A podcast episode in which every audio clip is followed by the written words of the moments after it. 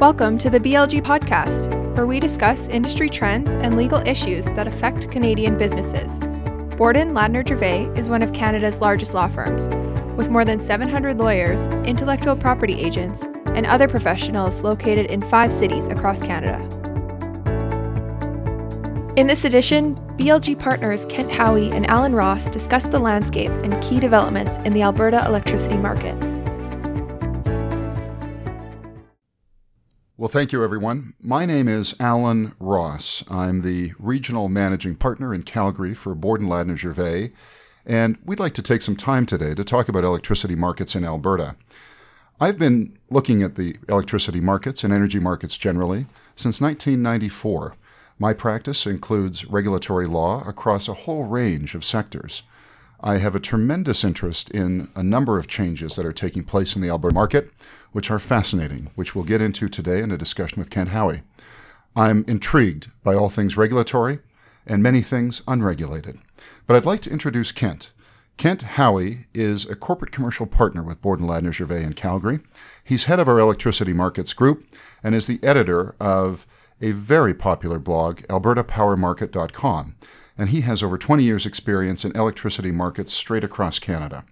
We're going to spend some time today talking about the Alberta power market and the big issues that folks are talking about in that market and Kent's perspective on the Alberta market.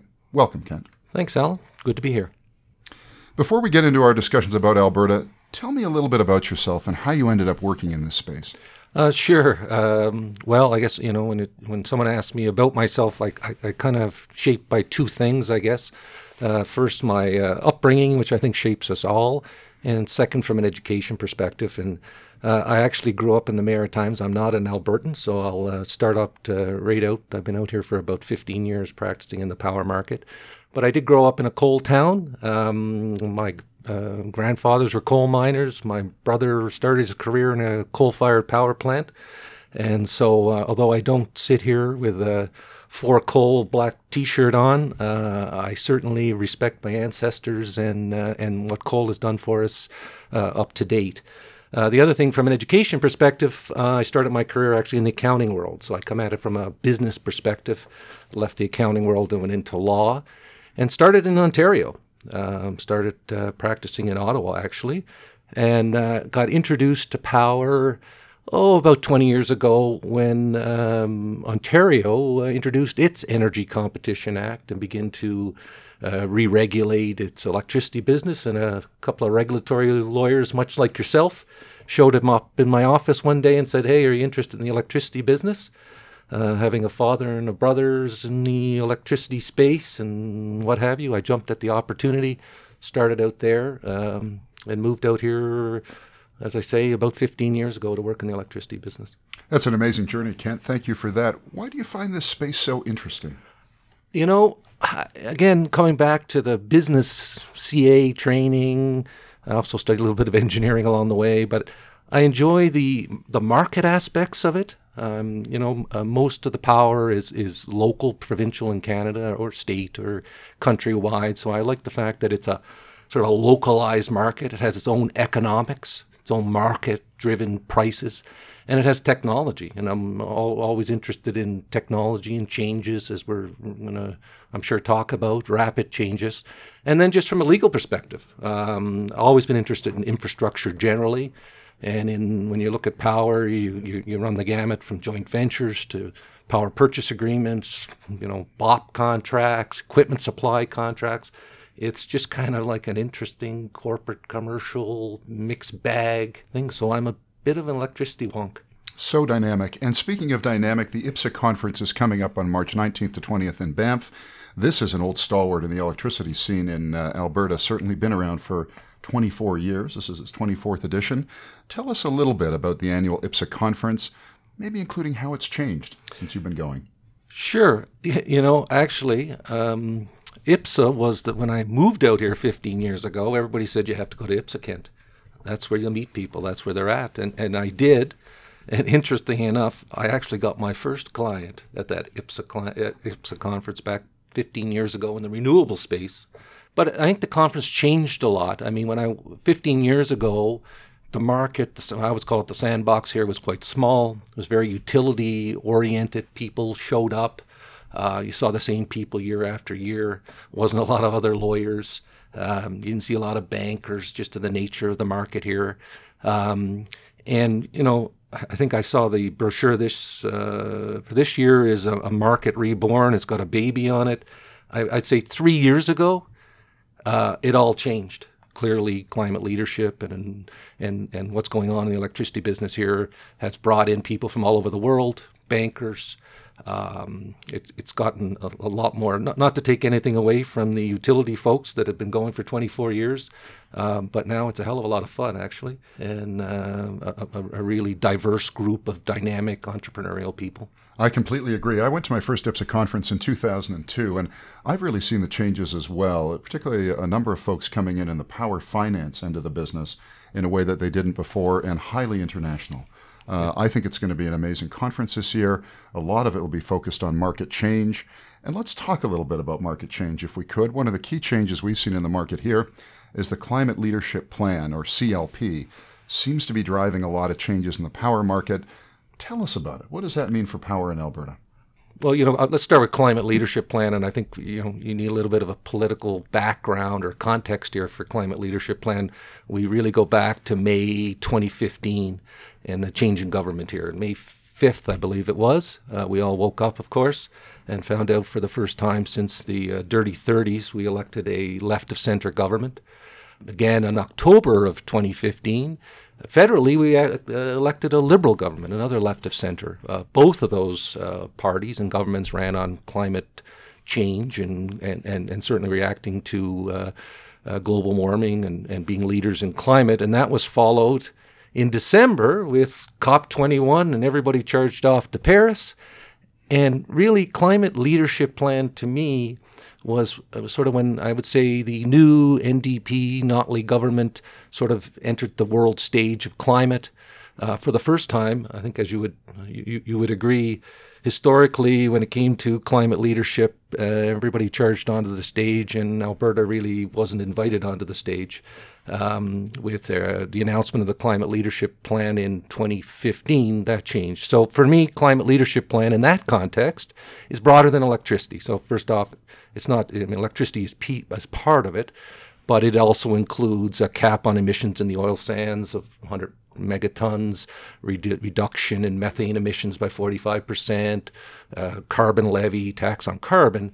Take it over to power, and it's uh, phase out of coal by uh, twenty thirty, replacing that with two-thirds renewables, one-third gas, such that uh, by twenty thirty, thirty percent of all uh, electricity generated in this province will be uh, generated from renewable sources. So that's Climate Leadership Plan for power, but of course it, it folds into a bigger Climate Leadership Plan um, uh, across the province. It affects all industries. And you know what I find really interesting is many people think that the Alberta climate leadership change started in twenty fifteen, and in many, in many respects, especially with respect to coal and power, it did. But many people forget that we had climate legislation and a climate regime going right back to two thousand seven. So Alberta's been a leader in this area for quite a while. I think uh, going back to oh seven, one of the first jurisdictions to get a, a carbon regime in place. And, and of course, it is a challenge, uh, I would think, uh, and I'm sure you would agree, for a government to essentially sell the decarbonization of power in a province so built on carbon-intensive oil and gas. Uh, yes, so I, I, won't, I won't disagree with that. Uh, certainly, it's a carbon economy in Alberta, um, and, and when you talk about decarbonizing the power business or just decarbonizing the economy generally, that kind of flies in the face of that. But, you know, there's two things I'll say. Um, one... Um, it's it, it's not like everybody in Alberta is a climate change denier. Um, uh, we take in, um, I think it's twenty thousand people a year, roughly, from other countries. We have great migration, ton of millennials, very young. The demographics of this province is, is changing. It, it's not like Alberta is, is populated by climate change deniers. The second thing I think I'll say is one thing Albertans do care about are uh, jobs. And um, and one of the problems we have in this province, uh, even in our oil and gas economy, which is no doubt a, a huge driver, is access to markets. We, in the oil business, you know, we're selling our Western Canadian Select at, you know, twenty dollars, twenty-five dollars discounts from W T I. We saw this year we can't get our gas out, lack of pipelines. So accessing other markets are uh, important. And I think it, part and parcel of doing that is also doing our part for climate leadership. I don't think, and, and I don't think, I think most Albertans uh, recognize that uh, if we're going to be able to harvest our resources, get them to market, then we have to do our part. And one of the places we can do our part is in electricity. Electricity is about seventeen percent of our carbon emissions. Um, we generate sixty emissions from coal, or sixty-five percent of the national emissions come from this province. So selling uh, decarbonization is certainly a challenge. But as I say, it's not like uh, people aren't up to the challenge. And it's not like this doesn't align with people's uh, desire for jobs and growth in the economy. These things go uh, hand in hand, and uh, I think electricity is going to uh, serve a role in all of that. Thank you for raising the issue of market. Let's talk a bit about the Alberta market today from a perspective of generation, design, perhaps legacy. Sure. So the Alberta market, uh, you know, it's what Sesame Street says, one of these aren't like the other. Uh, the Alberta market is not like any other in Canada, for sure. Um, and I think that's a product of its uh, historical evolution. Unlike uh, other provinces in Canada, Alberta wasn't electrified by uh, central government. Uh, it was electrified by investor-owned companies and municipally-owned uh, companies.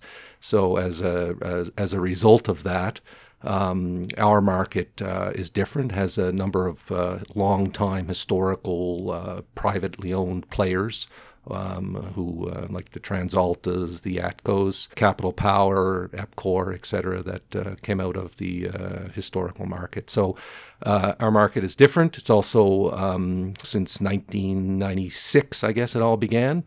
Uh, the evolution of our um, wholesale merchant market. So unlike uh, other jurisdictions in Canada that have the O P A, B C Hydro, Manitoba Hydro, uh, we have the only wholesale merchant market where all electricity uh, in the province um, has to be exchanged, uh, if not uh, self-supplied and, and used. And uh, that also, I guess, historically made it uh, different with uh, no central planning to date.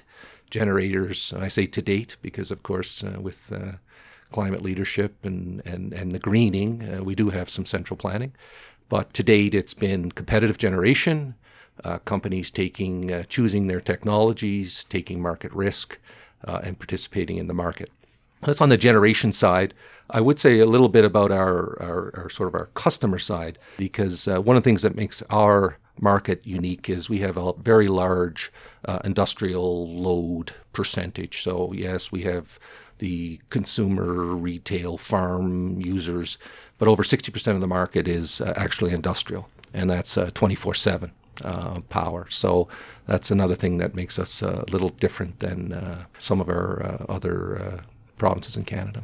That's a great overview, Kent, and really when you look at some of the changes, legislative, policy, even economic and market changes, the watchwords are uniqueness and, to some degree, history. Yes. Um, given where we're at in the Alberta marketplace today, who's generating power today? Who are the key entities? And I know that's changing, and we'll talk a bit about that too. Sure. So let's just talk about the market generally. So when we look at our installed capacity, or I always call it the engines that are out there ready to turn our lights on and heat our houses, we have about a sixteen thousand megawatts of installed capacity in the province. Of that, six thousand is coal. Uh, used to be sixty-three hundred, but we just actually uh, uh, shut down our one unit, uh, so we're down to six thousand. Coal generators are, uh, are really only four. TransAlta, more than fifty percent. Capital Power, ATCO, Maxim Power owns uh, the old Milner small facility. So those are the, the coal side. The gas side, so six, uh, is about seventy-five hundred megawatts. Uh, so we're very thermal. So if you take the sixty-six thousand, the seventy-five hundred, you know, it's about eighty-five percent uh, thermal generation. And the gas side, uh, which again makes us unique, um, is a lot of the gas, about forty-nine hundred megawatts of the gas is cogeneration. Uh, so that's uh, oil sands players um, generating steam and heat for their own industrial purposes, uh, S A G D, uh, harvesting uh, oil in the uh, oil sands. Uh, about nineteen hundred is uh, uh, combined cycle, and then a small bit of nine hundred of simple cycle. We've got about fifteen hundred megawatts of wind. And, um, uh, you know, a lot of people don't realize, but Alberta's, again, been in the wind business a long time. I think the first wind uh, farm ever built in Canada was uh, done in Alberta. Um, then we got a mix of biomass, uh, very little solar. So a lot of the gas, I know your question was who, who generates? Come back to, I told you about the coal. From the cogen, it's all the oil sands companies. So it's the Suncors, the Syncrudes, Canadian Natural Resources, uh, Meg, uh, Imperial Oil. Gas side, some of the coal guys, actually. Uh, so on the gas side, so for example, on the combined cycle, the big plant here is Shepard, which is a recent one, eight hundred sixty megawatts, owned by Capital Power uh, and N MAX. ATCO has a lot of gas. And then the wind side is just a smattering of uh, of international players. Again, TransAlta has some wind, Capital Power has some wind, and actually Enbridge has a big chunk of wind here. And I would be remiss if I didn't also say that IKEA actually owns two wind farms uh, in Canada. Bought a, one last year, their second. They uh, generate a lot of power in uh, in Alberta, more much more than they use in the rest of Canada. So a pretty international mixed group of generators. A lot of people view Alberta as an oil jurisdiction, and it certainly is, but that's not all of the story. Alberta has a lot of natural gas, and that really feeds into the whole power market description. But let's move to coal and unpack that a little bit. Forced phased out by twenty thirty, coal plant owners being compensated by the government. Tell us a little bit more about coal. Sure. So uh, I think when you talk about our coal plants, you, I always sort of group them by age. You know, f- federally, we've you know always been operating in Canada on a fifty-year life. So I kind of look at a number of our coal plants are actually quite old. Um, in fact, thirty-five years or older. So if you look in there, you, you find plants like Sundance, Battle River, Milner. Sundance, like eighteen fifty, is still left there after the recent uh, shutdown of Unit one, seven hundred at Battle River, et cetera. So a lot of that coal, frankly, was on its last legs anyway. And I call that sort of the subcritical. I mean, the coal guys are always talking about the subcritical and the critical and the supercritical. Um, you know, we move into some other coal plants here, which uh, are sort of twenty to thirty-five years old. Um, and those are uh, like Genesee, Keephills, and uh, Sheerness one and two. But what's quite interesting here um, is we actually have some really new uh, coal plants. So we have Keephills three and Genesee three. And they're sort of the, uh, f- one was two thousand five, one was two thousand eleven. They're about four hundred fifty megawatts each. So when we talk about shutting down all the coal plants, some of them, I, I would say, were going anyway. And some of them, frankly, came as a bit of a surprise. And uh, one of the big debates here when all of this uh, was announced was compensation. Um, and would they be compensated or wouldn't they be compensated? Different views. Um One side of the market saying, hey, if you built a coal plant two thousand eleven, you must have known about climate change. You should uh, suffer the consequences. Ultimately, the province uh, came to the conclusion that if you're going to encourage investment in this province uh, and you're going to start forced shutdowns, then you need to compensate. So a deal has been done now with the plant owners, pays out um, over fourteen years until twenty thirty, about a billion one in total. It's about a, it's a little less than one hundred million dollars a year. And it was all sort of done, uh, the, actually done quite well. Uh, the province hired a facilitator, Terry Boston. Uh, of course, we went to the U S to find uh, someone bright, as we often do here in Canada. Uh, he did a great job. Uh, negotiation was done, which essentially compensated, kind of tied to net book value and the fact of the life of plants that would, absent phase out or force phase out by twenty thirty, have still run. As I indicated, uh, I think I indicated earlier, you know, we always had the federal fifty-year life. So uh, what this did was essentially compensate those owners who had plants that by twenty thirty would still be able to operate other than the, the Alberta announcement. So that's been put to bed. Settlement's been done and um, people are charging on. A lot of conversation in this province about power purchase arrangements, or P P As. How does that uh, impact the coal conversation, if you will? Sure. So I don't think anybody can come into this province uh, without having a general understanding of how P P As are, what they are. Um, and so a little bit of history, I think, is needed. Uh, so bear with me. It's always uh, tough to explain P P As, but uh, essentially when um, the market was created in the, sort of the mid nineties, uh, two thousand, the province had a problem, and the problem was that ninety percent of the generation was held by three generators. So they had a, if, if you were going to create a market, a merchant market, where you had sellers and buyers, how could you do that if you only had three sellers? Um, and they had some options. They could have forced uh, the three big generators, the ATCO, TransAlta, Capital Power, it was EPCOR back then, but uh, to divest themselves. Or you could do a what I call a virtual divestiture. So what the government did was they forced or um, essentially created Uh, these power purchase arrangements. They're not agreements. So it's always a bit of a sound like a lawyer when I say that, but uh, they're actually statutory instruments, twenty-year uh, deals generally, where uh, they broke the units and the units of the units, I guess, or each, like a Sundance had six units, and they created three power purchase arrangements, one and two, three and four, and five and six. Buyers bid into an auction, acquired them, and essentially, under those arrangements, the buyers paid the owners uh, cost of service, fixed and variable costs, and exchanged those buyers for, since they acquired them in roughly two thousand, would offer the power into the market. Worked great, created more sellers of power in the market, created the merchant market. Worked all great until uh, twenty fifteen sixteen, uh, when our government Uh, our new government, as we talked about earlier, uh, increased uh, the uh, price of carbon.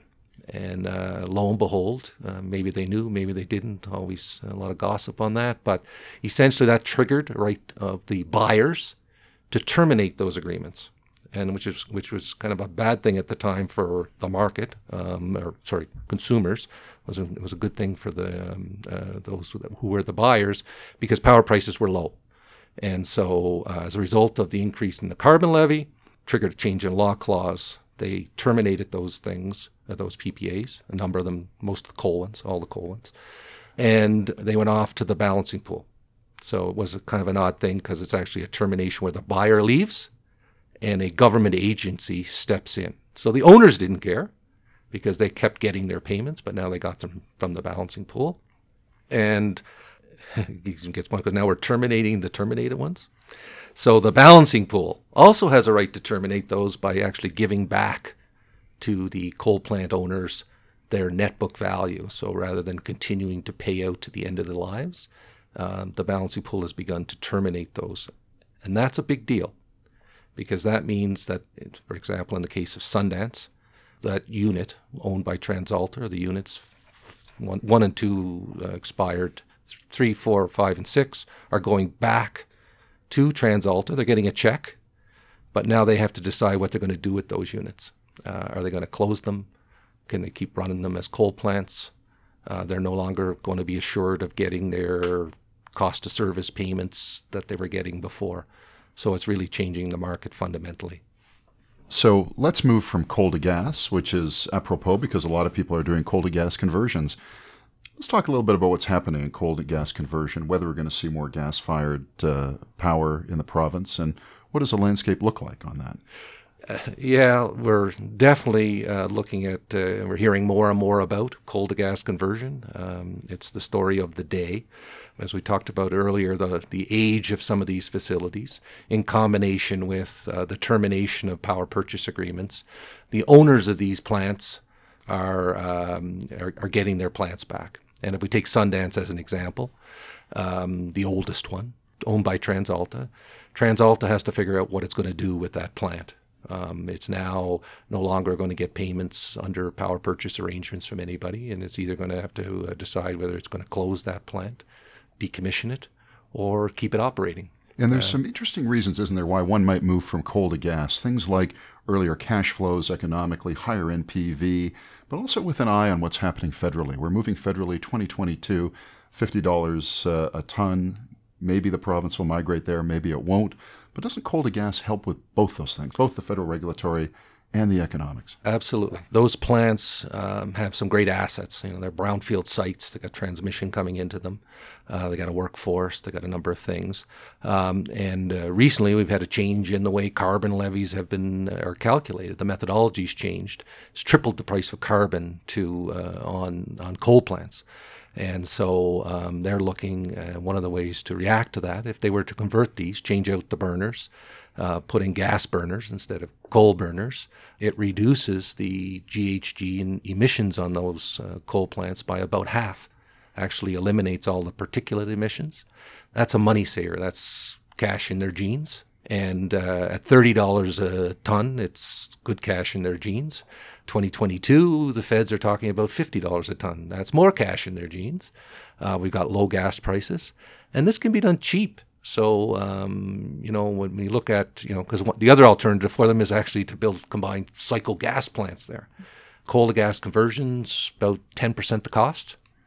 Lower O and M costs, sustaining capital maintenance costs. And so it can be done quick, it can be done cheap. It's a chance to take us uh, lemons and make lemonade. Now, when you say quick, though, are pipelines any barrier in this? Are they uh, a wild card? Not a not a wild card so much. Uh, these ones don't go across provincial borders. So thank goodness. uh, but uh, TransAlta has uh, signed an L O I uh, with someone to actually build a gas uh, pipeline into Sundance, and Keephills is right next door. Um, so they need pipe, but this can be done, and uh, be able to take advantage of uh, cheap gas prices. Now, the economics seem to make sense, and operationally it seems to be able to make sense as well. But from a policy perspective, is gas the new coal? Always, always. Uh, I think that's a, a question that generators sort of live in uh, fear of.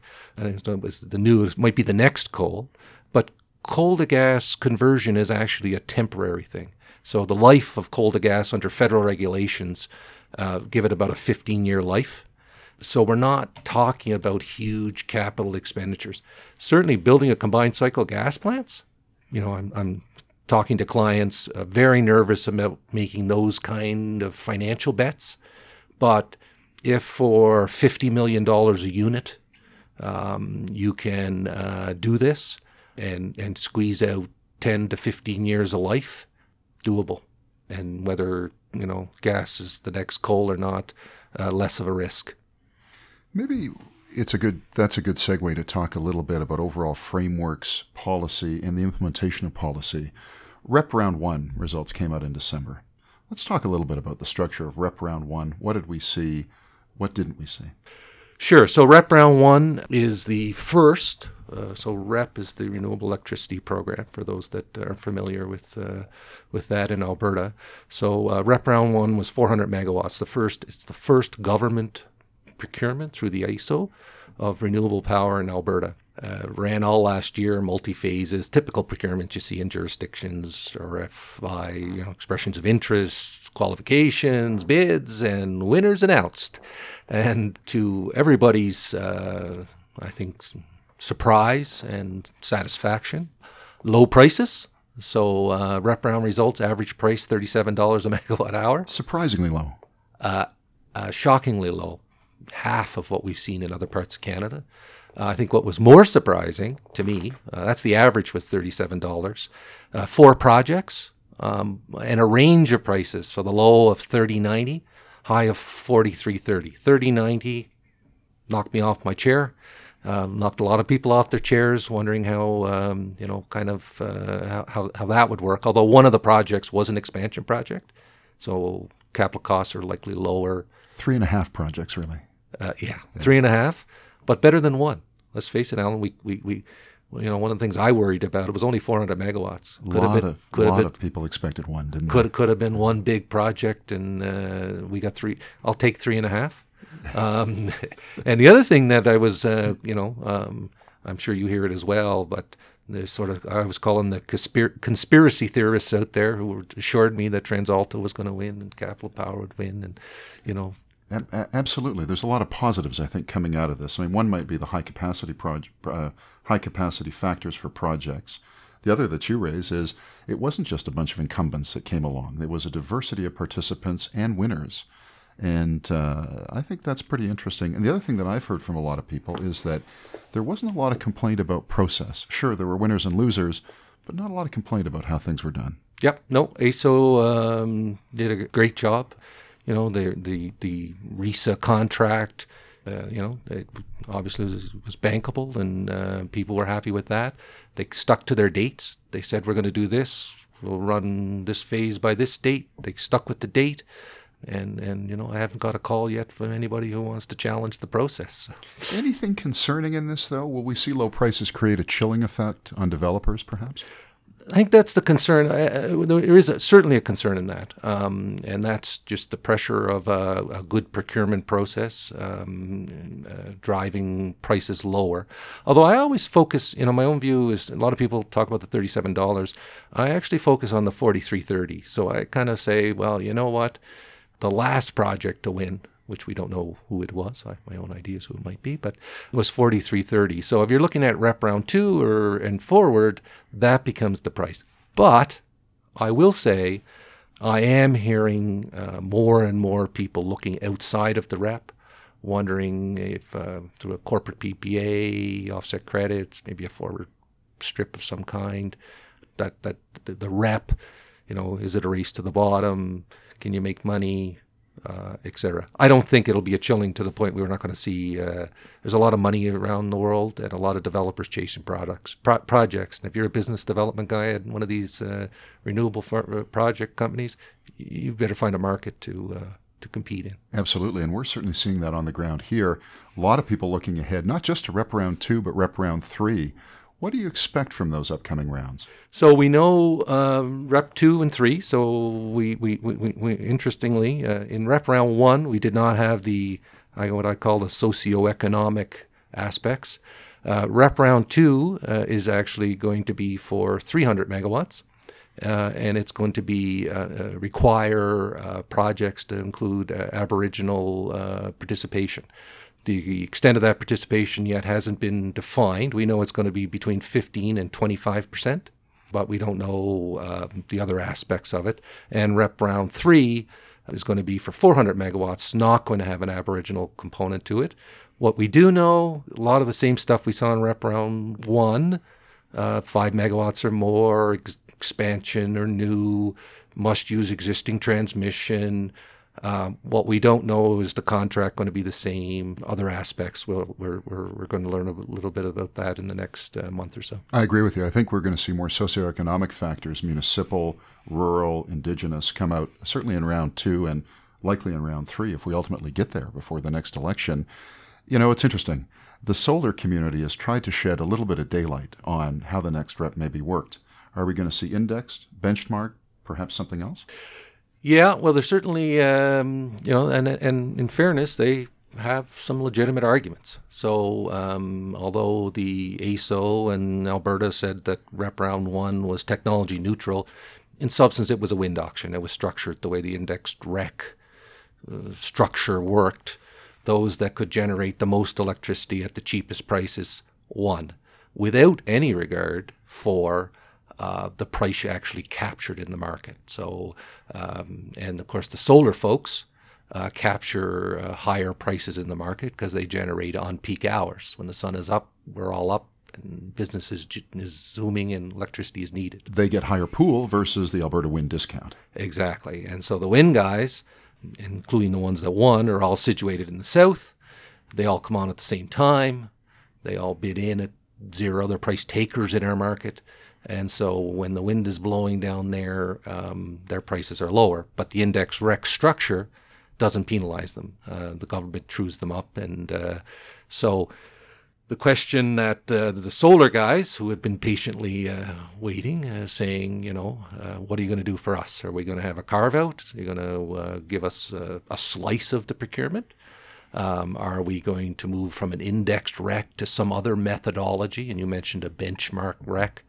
Um, hard to explain to our audience, but in, essentially instead of just truing up to the pool price that someone gets, they're trued up to an average of other generators. So essentially if you're situated somewhere where you're not capturing a pool price similar to what a, a, a benchmark or a group of projects, then you're penalized. Some aspect where price or val- value um, is is accounted for. And we don't know. My own sense, um, rep round one was successful.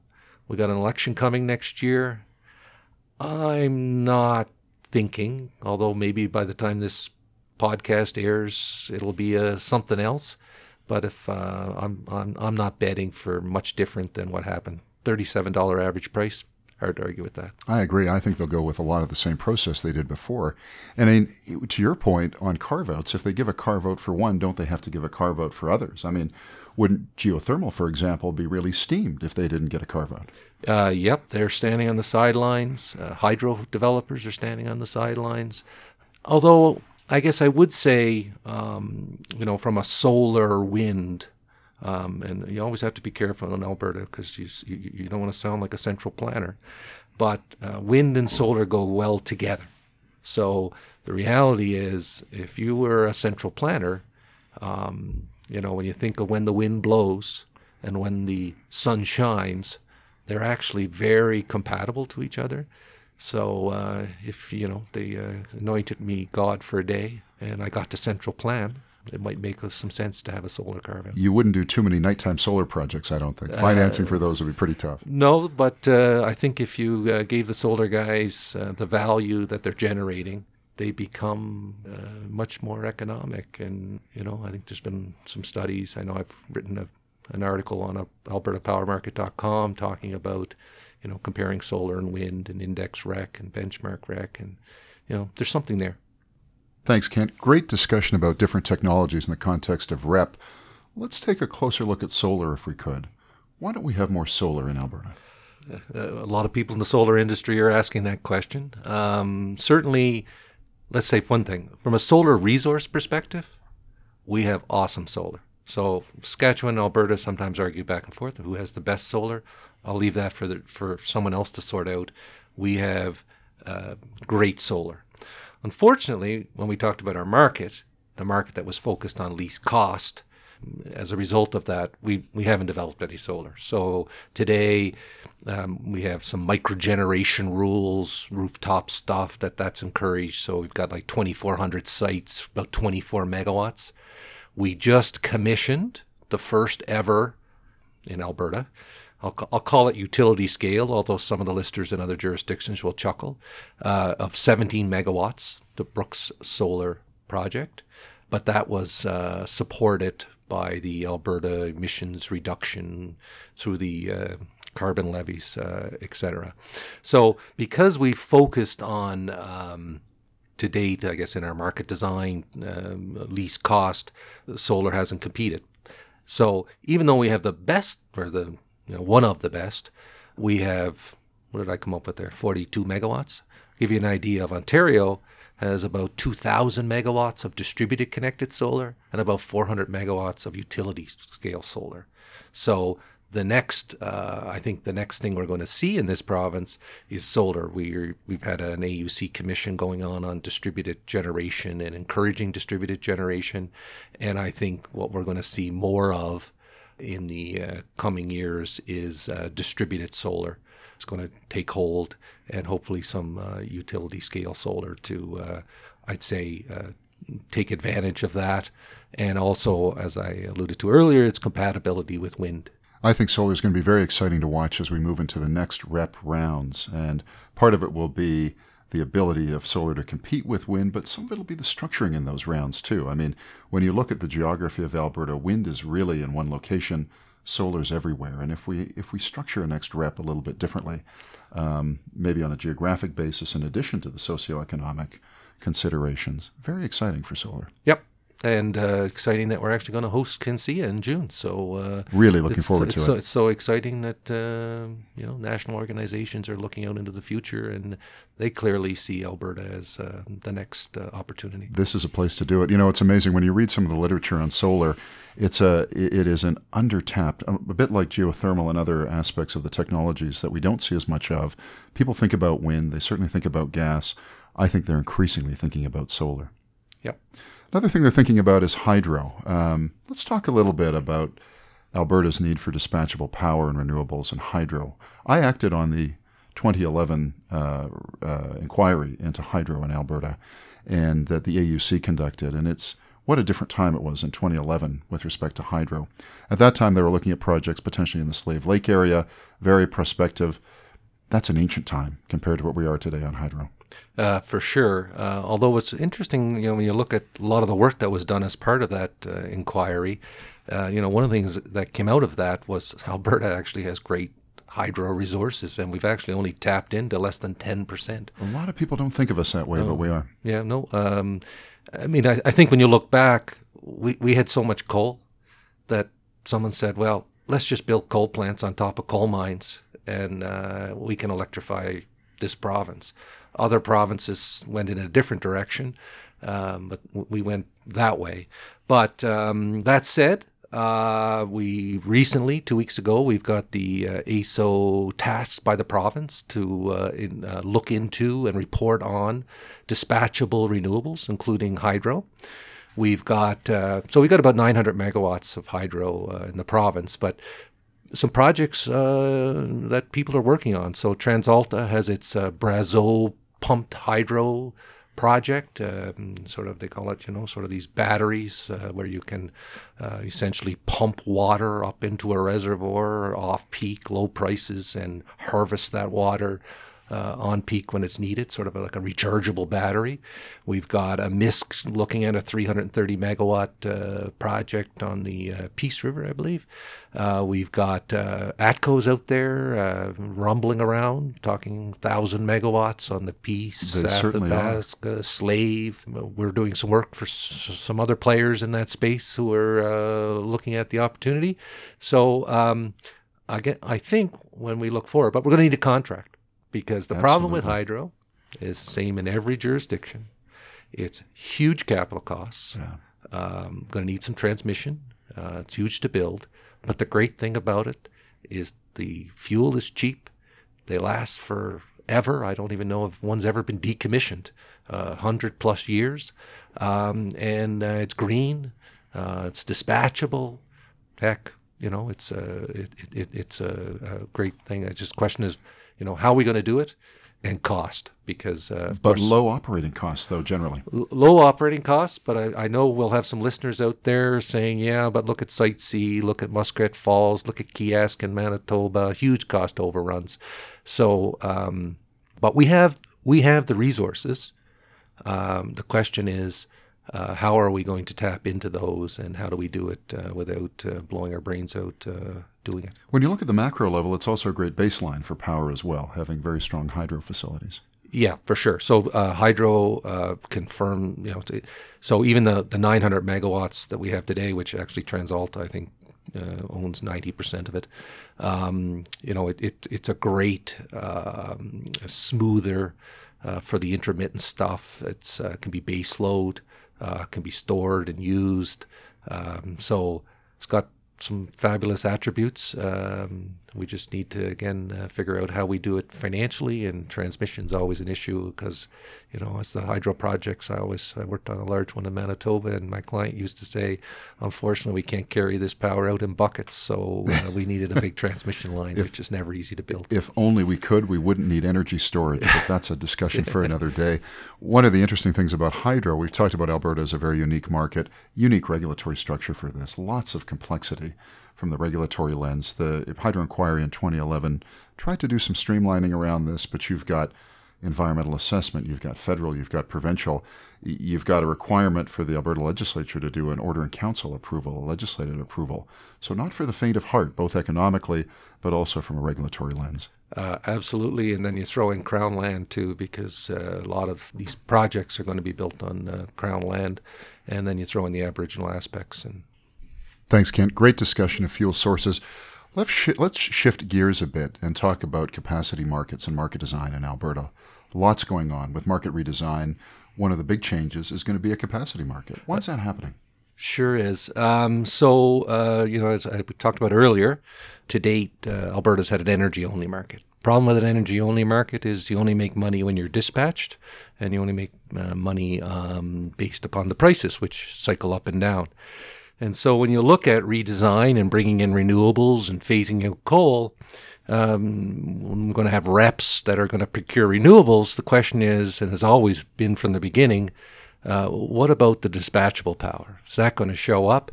Uh, it's not going to get long-term contracts.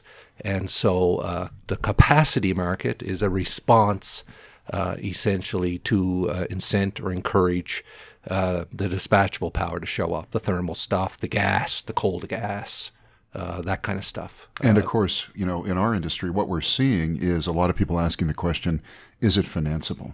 Do capacity markets make projects financeable? Yes. So uh, when the uh, A S O looked at, uh, are these projects going to show up, they they realized that no, uh, we need, uh, besides the energy market, we need some revenue certainty. We need some stability. We need some uh, long-term uh, certainty. So we are going to have, uh, design's been going on now, uh, all the uh, power economists have been having great times.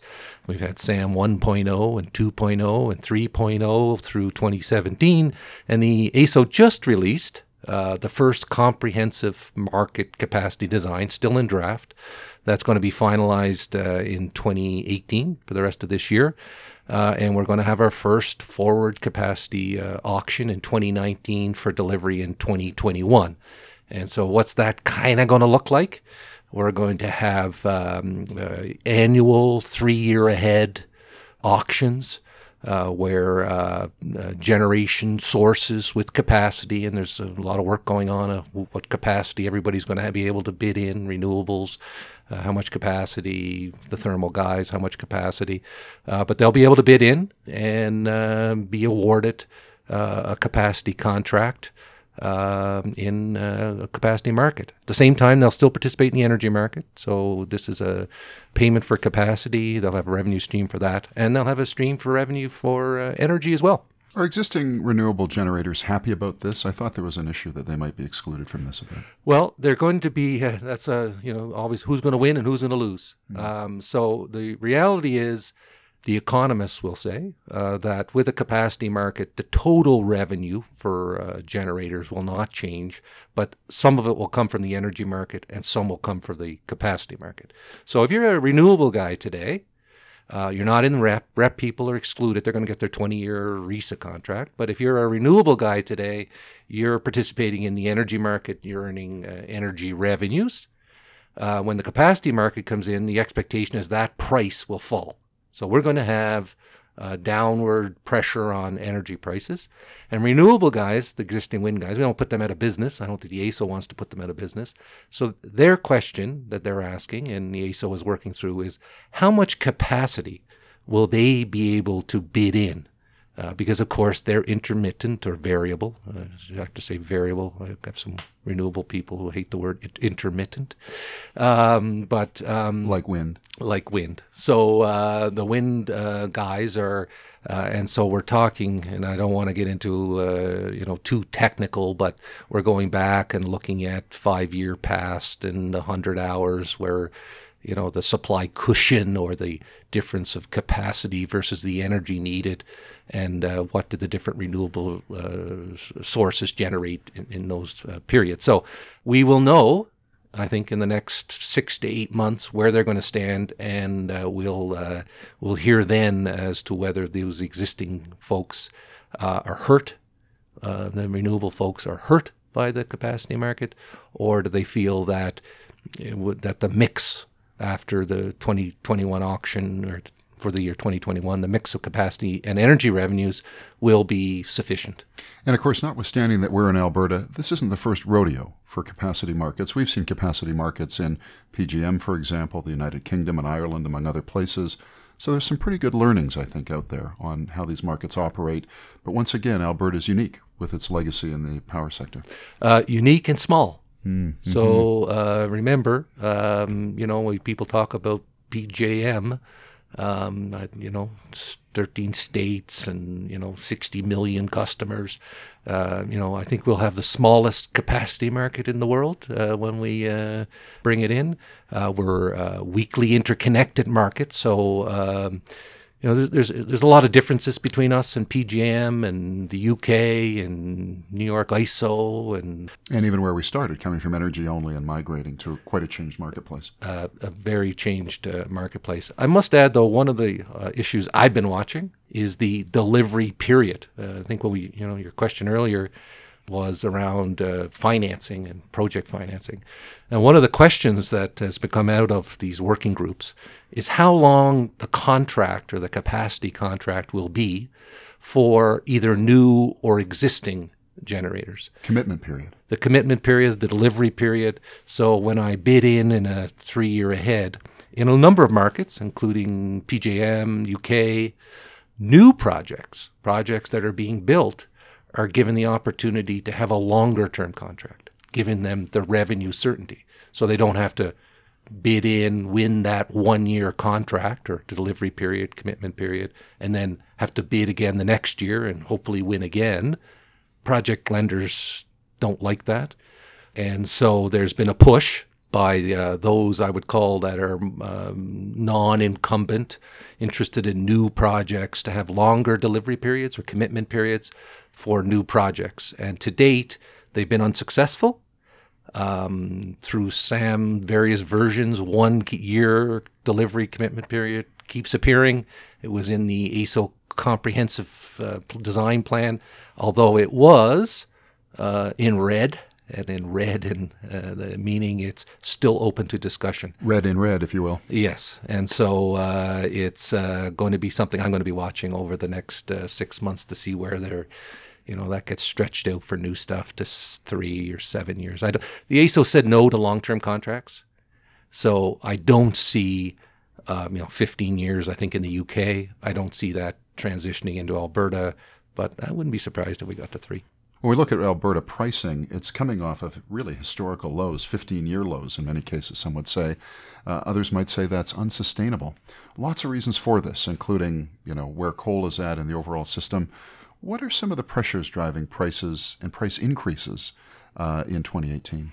So definitely coming off uh, low prices. So, you know, context-wise, since the creation of the market, prices are sort of fifty to sixty-five dollars averages until we get to twenty fifteen, twenty sixteen, when as a result of excess capacity, cheap gas prices, uh, some would say the involvement of uh, government agencies in the market, um, we, we saw plummeting of prices into the teens. Um, and uh, basically unsustainable uh, prices. This year, uh, the forecasts are that the pool price will uh, double. So last year's average, about twenty-two dollars.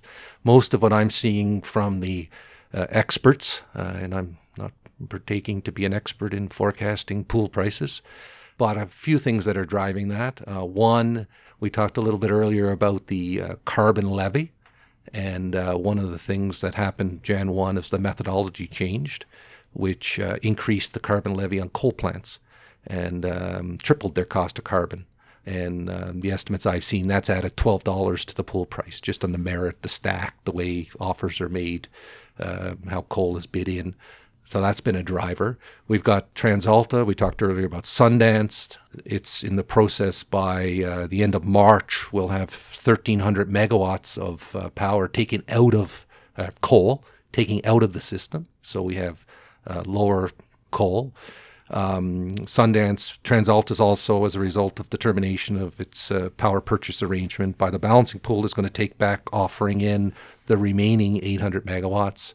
So there are uh, pressures uh, on pool prices, which are uh, going to increase prices. But, I mean, we start from the premise that when I say increase prices, I mean going from unsustainably low uh, teens, low twenties to forty-five-ish averages, uh, which are still less than historical norms. The fifty to sixty dollars we've seen historically. Yeah. Be interesting to see whether that new price point is going to be able to facilitate further growth, further development. I mean, we talked a bit about financing, whether that kind of price level will underpin the ability to do further development. I think uh, capacity market coming in, which we talked about, combination with higher prices, you know, we, we'll we'll we'll see. I mean, historically, you have to remember, we did this in a merchant market. So since we created the market, we built nine thousand megawatts of generation without R E P. Yes. Um, you know, without capacity markets, uh, et cetera. So.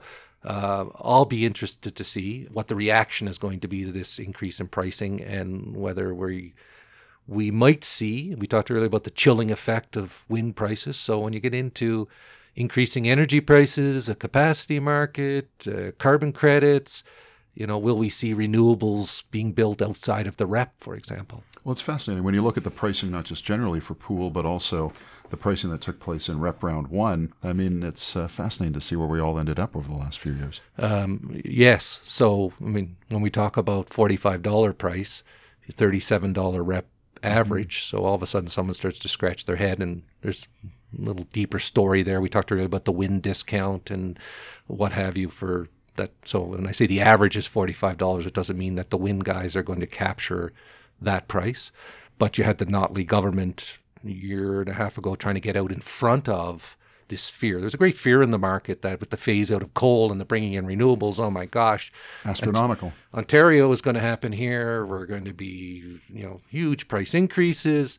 She got out in front of that and uh, agreed to cap the price at the retail level. So don't want to confuse anybody on the market itself, but essentially to subsidize small consumers, those less than two hundred fifty thousand kilowatts, which are the small commercial residential folks, at six point eight cents. And when she did that, pool prices were, as I said, the teens. Uh, now all of a sudden we're talking into the forties, and I saw an article the other day sort of asking the question, wow, you know, is actually the government going to have to start writing checks as the prices increase and normalize? RISA contracts are a critical component of the commercial framework for renewables in Alberta. What issues are you seeing or hearing about, and what gives you cause for concern? Well, I think, you know, the initial uh, cause for concern was that it was just different than what everybody else used in other markets. So instead of a long-term contract where they purchased power, we had a contract for differences, um, essentially, um, you know, that trued them up to a price, a strike price based upon the pool price uh, that they captured in the market. But uh, one of the uh, requirements of that uh, structure is you actually have to be dispatched. So in other words, you actually don't get a payment if you're actually not dispatched into the market. And so curtailment, so I was just in Toronto at a power finance conference uh, two weeks ago, and, and one of the big issues for project lenders that they're really struggling with in Alberta is the whole issue of curtailment. Um, the contract deals with different, the RISA contract deals with different kinds of curtailment, but the big one it doesn't deal with is excess supply. So essentially, if what in a situation where all of the price takers bidding power into the market, the zero price guys, which include the wind guys, were more than the power we needed, they all get curtailed. And um, that cost under the RISA is actually borne by the generator. And of course, their lender bears their, that risk. It's not capped. And in other markets, uh, it was.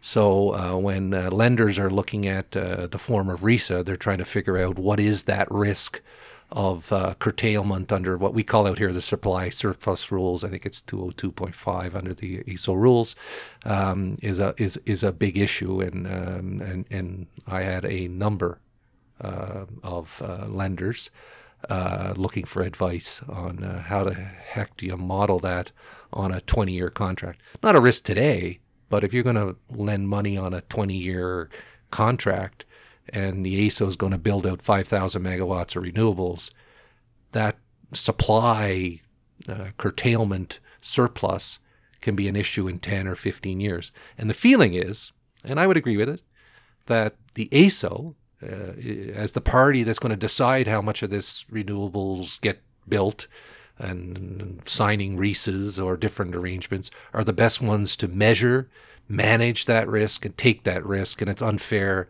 for generators uh, to take that risk when it's really beyond their control, because you could be ready, willing, and able to generate and be curtailed, nothing you did, and no payment. Seems uh, unfair. So to wrap up, as you look forward to the rest of this year and into twenty nineteen, what are you watching for? And what do you see as being of fundamental importance for the Alberta power market?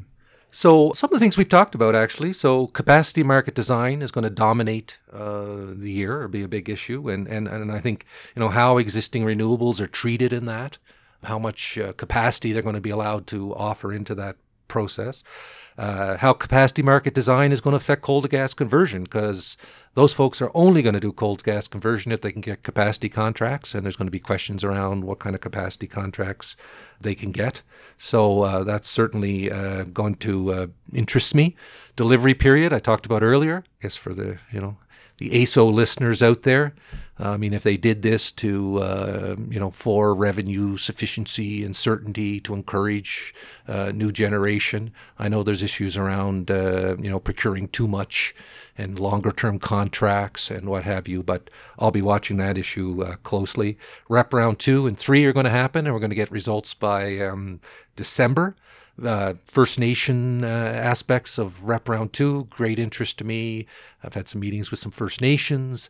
Uh, I'm getting some calls from developers. Um, so uh, that fifteen to twenty-five percent, how that's going to uh, work out. Pricing, you know, um, you know, forty-three thirty is the high last time. What's the pricing going to be? Uh, the form of the RISA. We talked about index R E C, benchmark R E C. Um, you know, uh, again, I think uh, going to be quite uh, critical. I'm very much interested in uh, hearing what the uh, province is going to come out on distributed generation. So all that work went into the A U C, all that views were uh, expressed. So I think hopefully in, uh, sometime soon this year, we're going to learn more about what the government's going to do to encourage uh, distributed generation. Uh, we're also going to hear about dispatched renewables and hydro. So we're going to find out, you know, are, are we going to get large hydro uh, in this province, whether it's going to be pump storage or whether it's going to be a brand new reservoir or run of the run of the river hydro, or what we what we're going to get in that regard. So, and then of course we're going to start into the politics. Hmm. So if twenty seventeen and all of the changes and the roller coaster ride wasn't enough in twenty sixteen and twenty seventeen. I think uh, twenty eighteen is going to be more of the same, which uh, frankly is why I love power and uh, why it uh, gets me jazzed. What's past is only prologue yes. in the power sector, isn't that right? For sure. Well, thank you, Kent. I really appreciate your sharing perspectives with us today. Thank you for listening to this B L G podcast. To learn more about Alberta's electricity market, subscribe to alberta power market dot com or visit us online at b l g dot com. If you would like to get in touch with us directly, you can reach me at a ross at b l g dot com, and Kent can be reached at k howie at b l g dot com.